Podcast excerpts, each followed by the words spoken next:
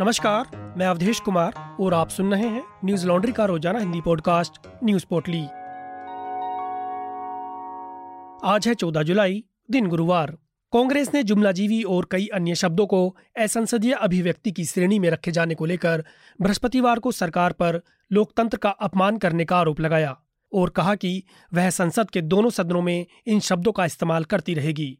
मुख्य विपक्षी दल ने लोकसभा अध्यक्ष ओम बिरला और राज्यसभा के सभापति एम वेंकैया नायडू से यह आग्रह किया कि वे इस फैसले पर पुनर्विचार करें। कांग्रेस के पूर्व अध्यक्ष राहुल गांधी ने प्रधानमंत्री नरेंद्र मोदी पर तंज कसते हुए कहा कि प्रधानमंत्री की शासन शैली का सही वर्णन करने वाले शब्दों को बोलने पर अब प्रतिबंध लगा दिया गया है। उन्होंने ट्वीट किया, नए भारत के लिए यह नया शब्दकोश है। बता दें कि लोकसभा सचिवालय द्वारा संसद के दोनों सदनों, लोकसभा व राज्यसभा में शब्दों के इस्तेमाल को लेकर नई गाइडलाइंस जारी की हैं। लोकसभा सचिवालय ने असंसदीय शब्दों की सूची जारी की है, जिसके तहत उन शब्दों को लोकसभा व राज्यसभा में इस्तेमाल किए जाने पर असंसदीय माना जाएगा। नए नियमों के मुताबिक संसद में चर्चा के दौरान जुमलाजीवी, corona spreader Jaichand, Shakuni, lollipop, चंडाल चौकड़ी, गुल खिलाएँ पिट्ठू जैसे शब्दों को सदनों में इस्तेमाल नहीं किया जा सकेगा। लोकसभा सचिवालय द्वारा जारी की गई बुकलेट के अनुसार ऐसे शब्दों के इस्तेमाल को अमर्यादित माना जाएगा और ये सदन की कार्यवाही का हिस्सा नहीं होंगे। लोकसभा और राज्यसभा में 18 जुलाई से शुरू हो रहे मानसून सत्र में ये नियम लागू हो जाएगा। लोकसभा सचिवालय द्वारा जिन शब्दों को असंसदीय बताया गया है, उनमें कुछ बेहद सामान्य शब्द हैं और बोलचाल के दौरान आसानी से प्रयोग किए जाते हैं। इनमें अंग्रेज़ी के भी कई शब्दों को शामिल किया गया है। अब इस नए नियम पर विपक्ष ने सवाल उठाए हैं। टीएमसी सांसद डेरेक ओब्रायन ने कहा कि, मैं इन शब्दों का इस्तेमाल करूँगा। आप मुझे निलंबित कर दीजिए। उन्होंने ट्वीट करते हुए लिखा कि, कुछ ही दिनों में संसद का सत्र शुरू होने वाला है। सांसदों पर पाबंदी लगाने वाला आदेश जारी किया गया है। अब हमें संसद में भाषण देते समय इन बुनियादी शब्दों का प्रयोग करने की अनुमति नहीं दी जाएगी। शर्म आनी चाहिए। दुर्व्यवहार किया, धोखा दिया भ्रष्ट, पाखंड, अक्षम, मैं इन शब्दों का इस्तेमाल करूँगा। मुझे निलंबित कर दीजिए, लोकतंत्र के लिए लड़ाई लड़ूँगा। वहीं कांग्रेस महासचिव प्रियंका गांधी वाड्रा ने भी ट्वीट कर सरकार को घेरा है। उन्होंने अपने ट्वीट में कहा, सरकार की मंशा है कि जब वो भ्रष्टाचार करे तो उसे भ्रष्ट नहीं, भ्रष्टाचार को मास्टर स्ट्रोक बोला जाए। दो करोड़ रोज़गार, किसानों की आय दोगुनी जैसे जुमले फेंके तो उसे जुमला जीवी नहीं, थैंक यू बोला जाए। संसद में देश के अन्नदाताओं के लिए आंदोलन जीवी शब्द किसने प्रयोग किया था? तृणमूल कांग्रेस की सांसद महुआ मोइत्रा ने इस मामले पर कहा, बैठ जाइए बैठ जाइए। प्रेम से बोलिए, लोकसभा और राज्यसभा के लिए असंसदीय शब्दों की सूची में संघी शब्द शामिल नहीं है। असल में सरकार ने उन सभी शब्दों को इसमें शामिल किया है जो विपक्ष इस्तेमाल करता है। ऐसा यह दर्शाने के लिए किया गया है कि बीजेपी कैसे भारत को बर्बाद कर रही है। और इन शब्दों को बैन कर दिया गया। उन्होंने एक और ट्वीट में कहा, क्या सच असंसदीय है? इसके साथ ही उन्होंने भारतीय अर्थव्यवस्था के संबंध में कुछ आंकड़े बताए हैं। इसके अलावा एक अन्य ट्वीट में मोइत्रा ने कहा, आपके कहने का यह मतलब है कि अब मैं लोकसभा में यह भी नहीं बता सकती कि हिंदुस्तानियों को एक अक्षम सरकार ने कैसे धोखा दिया है, जिन्हें अपनी हिपोक्रेसी पर शर्म आनी चाहिए। संसद के इस बदलते नियम पर लगातार सभी विपक्षी दलों की प्रतिक्रिया आ रही है। महाराष्ट्र की एकनाथ शिंदे सरकार ने आम आदमी को राहत देते हुए पेट्रोल पाँच रुपए और डीजल तीन रुपए सस्ता कर दिया है। आज हुए मंत्रिमंडल की बैठक में पेट्रोल और डीजल पर वैट घटाने का निर्णय लिया गया। इस फैसले पर ट्वीट करते हुए राज्य के उप मुख्यमंत्री देवेंद्र फडणवीस ने कहा कि महाराष्ट्रियन और मराठी मानुसों को बड़ी राहत। यह घोषणा करते हुए खुशी हो रही है कि मुख्यमंत्री एक नाथ राव शिंदे के नेतृत्व में नई सरकार ने पेट्रोल और डीजल की कीमतों में क्रम से पाँच रुपए प्रति लीटर और तीन रुपए प्रति लीटर कम करने का निर्णय लिया है। वहीं अपने दूसरे ट्वीट में फडणवीस ने बताया कि इस कटौती से राज्य सरकार के ऊपर छह हज़ार करोड़ का अतिरिक्त भार पड़ेगा। आपको बता दें कि मुंबई में पेट्रोल एक सौ ग्यारह दशमलव तीन पाँच रुपए प्रति लीटर और डीजल सत्तानवे दशमलव दो आठ रुपए प्रति लीटर बिक रहा है। अब इस कटौती के बाद पेट्रोल और डीजल क्रम से एक सौ छह दशमलव तीन पाँच और चौरानवे दशमलव दो आठ रुपए प्रति लीटर मिलेगा। इससे पहले उद्धव ठाकरे के नेतृत्व वाली महाविकास अगाड़ी गठबंधन वाली सरकार ने भी मई में पेट्रोल पर लगने वाले वैट में दो दशमलव ज़ीरो आठ रुपये प्रति लीटर और डीजल पर लगने वाले टैक्स में एक दशमलव चार चार रुपये प्रति लीटर की कटौती की थी। वैट से कमाई के मामले में महाराष्ट्र सबसे आगे है। दैनिक भास्कर की एक रिपोर्ट के मुताबिक 2021-22 में वैट से महाराष्ट्र सरकार को चौंतीस हज़ार दो करोड़ रुपए कर के रूप में मिले। वहीं उत्तर प्रदेश सरकार इस मामले में दूसरे स्थान पर रही। उसने 2021-22 में वैट से छब्बीस करोड़ रुपए जुटाए। वैट वसूली की बात करें तो सबसे ज़्यादा वैट तेलंगाना ने लगाया है।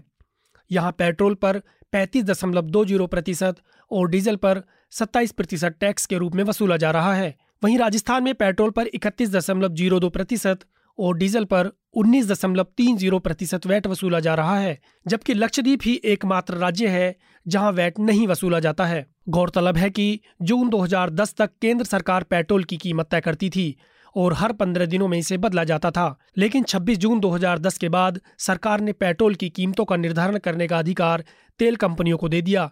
इसी तरह अक्टूबर 2014 तक डीजल की कीमत भी केंद्र सरकार ही तय करती थी। लेकिन 19 अक्टूबर 2014 से मोदी सरकार ने यह अधिकार भी तेल कंपनियों को दे दिया। एक नाथ शिंदे के गढ़, ठाणे और फिर उनको मुख्यमंत्री बनाए जाने के घटनाक्रम को लेकर शिवसेना के कार्यकर्ता कैसे देखते हैं, इसको लेकर हमारे रिपोर्टर प्रतीक गोयल ने महाराष्ट्र से ग्राउंड रिपोर्ट की है, जिसे आप न्यूज़ लॉन्ड्री डॉट कॉम और Hindi dot news laundry dot com पर पढ़ सकते हैं।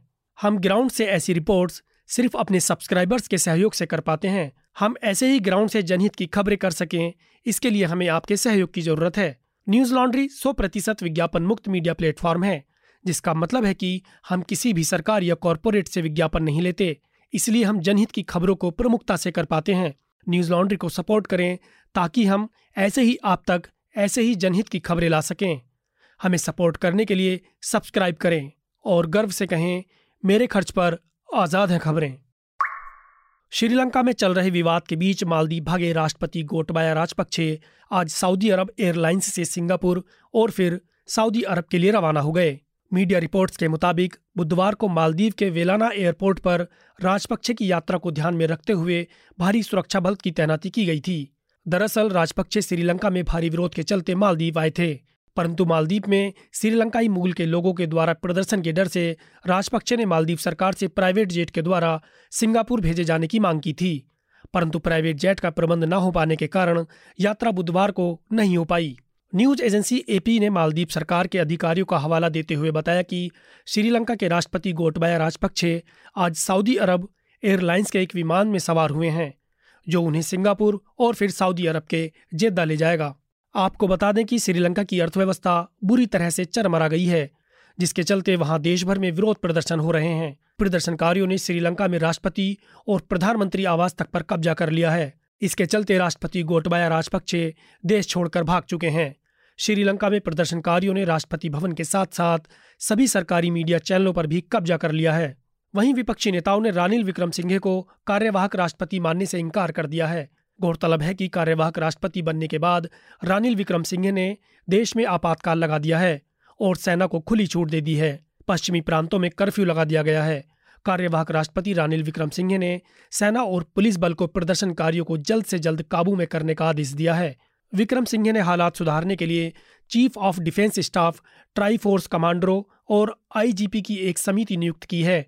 उन्होंने कहा कि समिति को राजनेताओं के हस्तक्षेप के बिना कार्य करने का पूरा अधिकार दिया जाएगा। वहीं श्रीलंका में कार्यवाहक राष्ट्रपति रानिल विक्रम सिंघे का भारी विरोध हो रहा है। श्रीलंका में जारी इमरजेंसी के बीच बुधवार शाम को सर्वदलीय बैठक हुई। विपक्षी दल के नेता चाहते हैं कि राष्ट्रपति गोटबाया राजपक्षे के त्याग पत्र के आधिकारिक ऐलान से पहले प्रधानमंत्री रानिल विक्रम सिंघे पद छोड़ दें। विपक्षी नेता चाहते हैं कि संसद स्पीकर कार्यवाहक राष्ट्रपति का पद संभालें। फ़िलहाल विक्रम सिंघे सेना के साथ मिलकर हालात काबू करने का प्रयास कर रहे हैं। कनाडा के विष्णु मंदिर में महात्मा गांधी की मूर्ति तोड़ने की घटना सामने आई है। यह घटना रिचमंड हिल के एक मंदिर में बुधवार बारह बजे की बताई जा रही है। दरअसल इस मंदिर में महात्मा गांधी की पाँच फीट ऊँची मूर्ति स्थापित थी, जिसके साथ छेड़खानी की गई है। कनाडा के टोरंटो में भारत के दूतावास ने ट्वीट कर यह जानकारी दी है। दूतावास ने अपने ट्वीट में लिखा कि हम रिचमंड हिल के विष्णु मंदिर में महात्मा गांधी की प्रतिमा के तोड़े जाने से व्यथित हैं। बर्बरता के इस आपराधिक घृणित कृत्य ने कनाडा में भारतीय समुदाय की भावनाओं को गहरी ठेस पहुंचाई है। एक ट्वीट में उच्चायोग ने कहा, हम इस घृणा अपराध से बहुत दुखी हैं, जो भारतीय समुदाय को आतंकित करना चाहता है। इससे यहाँ भारतीय समुदाय में चिंता और असुरक्षा बढ़ गई है। हमने जाँच करने और सुनिश्चित करने के लिए कनाडा सरकार से संपर्क किया है। अपराधियों को तेज़ी से न्याय के कटघरे में लाया जाएगा। मीडिया रिपोर्ट्स के मुताबिक, पुलिस द्वारा बताया गया है कि प्रतिमा पर आपत्तिजनक शब्द भी लिखे गए हैं। यॉर्क रीजनल पुलिस की प्रवक्ता एमी बोद्रो ने कहा कि किसी ने ग्राफिक शब्दों के साथ मूर्ति को विकृत कर दिया। मूर्ति पर खालिस्तान भी लिखा था। उन्होंने कहा, यॉर्क क्षेत्रीय पुलिस किसी भी रूप में घृणा अपराध को बर्दाश्त नहीं करती है। जो लोग नस्ल, राष्ट्रीय या जातीय मूल, भाषा, रंग, धर्म, उम्र लिंग लिंग पहचान, लिंग अभिव्यक्ति और इस तरह के आधार पर दूसरों को पीड़ित करते हैं, उन पर कानून की पूरी सीमा तक मुकदमा चलाया जाएगा। पुलिस का कहना है कि इसकी जाँच हेट क्राइम के रूप में की जा रही है। वे इसे घृणा, पूर्वाग्रह से प्रेरित घटना मानते हैं। पुलिस ने जल्द ही अपराधियों को पकड़ने की बात कही है। पाकिस्तानी पत्रकार नुसरत मिर्ज़ा के भारत आकर जासूसी करने के दावे से पूर्व उपराष्ट्रपति हामिद अंसारी फिर विवादों में घिर गए हैं। पाकिस्तानी पत्रकार के इस दावे के बाद बीजेपी ने अंसारी को निशाने पर लेते हुए प्रेस कॉन्फ्रेंस की है। बीजेपी प्रवक्ता गौरव भाटिया ने अंसारी और पूरी कांग्रेस पार्टी पर आरोप लगाते हुए कहा कि हामिद अंसारी ने अपने कार्यकाल में पाकिस्तानी पत्रकार नुसरत मिर्ज़ा को पाँच बार भारत आने का न्योता दिया और देश की खुफिया जानकारी भी दी। पूरे विवाद को बढ़ता देख हामिद अंसारी ने सफ़ाई पेश की है। भाजपा के आरोपों के बाद उपराष्ट्रपति हामिद अंसारी ने कहा, उनके खिलाफ झूठ फैलाने के प्रयास किए जा रहे हैं। उन्होंने कहा, मीडिया के माध्यम से और भाजपा के आधिकारिक प्रवक्ता द्वारा मुझ पर आरोप लगाया गया, झूठ फैलाया गया। अंसारी आगे कहते हैं, मेरे ऊपर आरोप लगाए जा रहे हैं कि मैंने बतौर उपराष्ट्रपति, पाकिस्तानी पत्रकार नुसरत मिर्ज़ा को बुलाया। मेरे ऊपर आरोप लगाए जा रहे हैं कि आतंकवाद पर एक कॉन्फ्रेंस में और ईरान में भारत का राजदूत रहने के दौरान मैं उनसे मिला था। ये भी आरोप लगाए जा रहे हैं कि मैंने राष्ट्रीय सुरक्षा के साथ विश्वासघात किया लेकिन यहाँ मैं ये साफ़ कर देना चाहता हूँ कि ना तो मैं मिर्ज़ा से मिला हूँ और ना ही मैंने उन्हें कभी बुलाया था।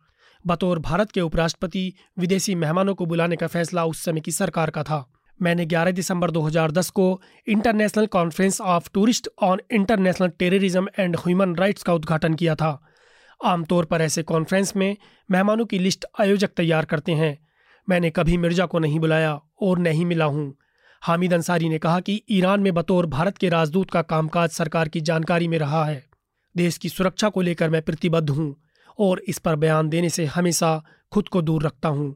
भारत सरकार के पास सारी जानकारियाँ हैं और वही केवल सच बता सकती है। ईरान में मेरा कार्यकाल रिकॉर्ड में दर्ज है। इसके बाद मुझे न्यूयॉर्क में संयुक्त राष्ट्र में भारत का स्थायी सदस्य बनाया गया था। मेरे काम को देश और दुनिया में सराहा गया है। बता दें कि हामिद अंसारी अगस्त 2007 से अगस्त 2017 के बीच लगातार दो बार भारत के उपराष्ट्रपति रहे हैं। हालाँकि ऐसा पहली बार नहीं है जब बीजेपी ने अंसारी पर इस तरह के आरोप लगाए हैं। हामिद अंसारी के कार्यकाल के दौरान भी बीजेपी ने उन पर इस तरह के आरोप लगाए थे। आज की पोटली में बस इतना ही। कल फिर लौटेंगे कुछ नई खबरों के साथ। नमस्कार। न्यूज़ लॉन्ड्री के सभी पॉडकास्ट ट्विटर आई और दूसरे पॉडकास्ट प्लेटफॉर्म पे उपलब्ध हैं। खबरों को विज्ञापन के दबाव से आज़ाद रखें, न्यूज़ लॉन्ड्री को सब्सक्राइब करें।